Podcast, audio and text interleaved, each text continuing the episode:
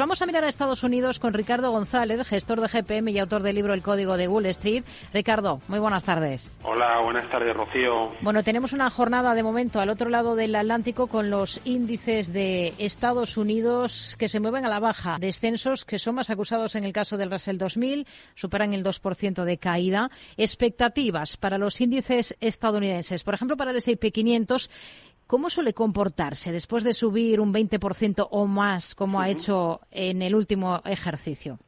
Bueno, pues además de la subida de más del 20% del año pasado, eh, desde el año 1950 el SP500 ha subido más de un 20% en 20 ocasiones. Y el año siguiente fue alcista en 16 de esos 20 precedentes, lo que significa que en un 80% de las ocasiones el mercado cerró con balance positivo el año siguiente a acumular una revalorización de más del 20%. Si hablamos del rendimiento medio, pues al año siguiente de subir más de un 20%, si bien no es tan elevado, es decir, no se vuelven a repetir, o es raro que se vuelvan a repetir alzas del 20%, se siguen mostrando unas buenas cifras, promediando ascensos del 9,96%. Si tenemos en cuenta que en la era moderna el SP500 ha rendido una media del 9,29% anual, el rendimiento medio del mercado al año siguiente de subir más de un 20% se sitúa un 0,67% por encima del promedio histórico. Es mm. decir, después de un año extraordinario es difícil ver una recogida de beneficios. Todo lo contrario, suelen haber más alzas. Bueno, vamos a centrarnos en algunos nombres que están destacando esta jornada por sus resultados. Caso, por ejemplo, de McDonald's. Eh, es una de las que ha presentado justo antes del arranque de esta sesión en Estados Unidos. ¿Cómo está por técnico el valor ahora? Pues a pesar de las alzas de las últimas semanas, el comportamiento de McDonald's podría definirse como de lateralidad. Ajustado a dividendos, el valor opera actualmente en los mismos niveles que en junio del año pasado. Un comportamiento tan lateral supone un coste de oportunidad para los inversores dentro de un contexto alcista como que tenemos ahora mismo las bolsas americanas. Por ello, mientras esta situación de debilidad relativa de McDonald's persista, me mantendría al margen del valor. Hmm.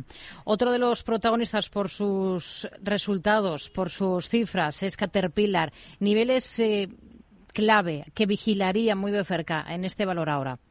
El aspecto técnico tanto del valor como del sector es muy positivo. De hecho, el sector de ingeniería industrial técnicamente ganó fuerza la semana pasada y si nos centramos en Caterpillar, hablamos de un valor que está en su vida libre.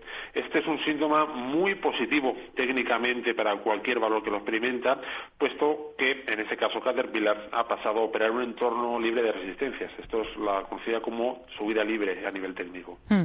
¿Cómo está por técnico Tyson Foods, que es otra de las que ha presentado números ya antes del inicio de esta sesión en Estados Unidos y está subiendo con fuerza, más de un 4,5%.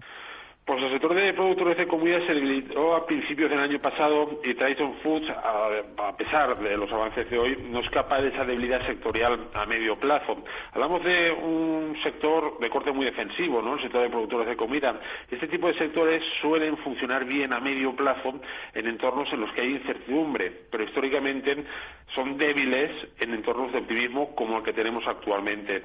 Este tipo de valores, insisto, que a pesar de la subida de hoy son débiles, hay que evitarlos, ya que ante cualquier revés que veamos en el mercado tiene más papeletas experimentar un mayor sufrimiento. Hmm. Steve Lauder, disparada esta jornada. Es la estrella después de esas cifras, pero sobre todo después de ese anuncio de que va a recortar un 5% de su fuerza laboral. Está subiendo pues casi un 14% en estos instantes. ¿Con qué ojos mira al valor ahora? Pues el sector de datos personales está muy débil y Steve Lauder, a pesar, como sucede con Desenfunce, de la subida de hoy, no escapa de esa debilidad sectorial, con una evolución de la cuestión que a medio plazo es muy negativa. Aunque ha experimentado un pequeño rebote estas últimas semanas y que tiene continuidad hoy, hace poco operaba en zonas de mínimos multianuales y lo está haciendo con una gran debilidad. Este de valores eh, que son débiles hay que evitarlos y técnicamente a medio plazo es un, un aspecto muy desfavorable, la verdad.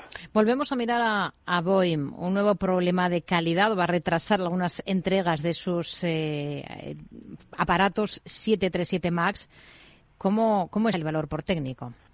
El sector aeroespacial y defensa americano se editó este verano, eh, en verano del año pasado, y Boeing, que a finales del año 2023 eh, había sido capaz de escapar de esa debilidad sectorial, en las últimas semanas ha sucumbido a la debilidad que afecta a su sector y ya opera con un sesgo bajista. Mientras el valor no lo veamos que sea capaz de fortalecerse técnicamente, es decir, recupere la tendencia alcista, se va a fortalecer, lo mejor es mirar en otras direcciones. Hmm. Otro de los títulos de los que estamos muy pendientes, lo hemos contado, es de Amgen, después de anunciar resultados preliminares de su tratamiento experimental contra la eh, obesidad, con buenos resultados, parece. ¿Qué estrategia seguiría con un valor como este? Pues a pesar de que el sector farmacéutico se mantiene bastante débil con un comportamiento muy lateral, Amgen logra escapar de ese lastre sectorial. La semana pasada cerró en máximos históricos. Este es un síntoma muy positivo técnicamente, ¿no? Como hemos hablado anteriormente con Caterpillar, puesto que el valor opera en un entorno libre de resistencias. Para mí, mientras no pierda los 259 dólares por acción, a medio plazo su situación es alcista. Hmm. ¿Cómo actuaría con Meta después de ese hueco alcista tan importante que dejaba en la última jornada? Pues la situación técnica ahora mismo de las empresas de software es la más positiva al otro lado del Atlántico, lo venimos comentando ya durante las últimas semanas. De hecho, es el sector más fuerte ahora mismo en las bolsas de Nueva York. Meta forma parte de ese buen comportamiento, puesto que se mantiene fuerte y alcista. De hecho, en estos primeros compases de 2024 ha entrado en subida libre, otro valor que tenemos ahí eh, avanzando sin resistencias. La tendencia alcista y la fuerza que muestra valor, para mí pone sobre la mesa suficientes argumentos técnicos como para mantenerla en las carteras.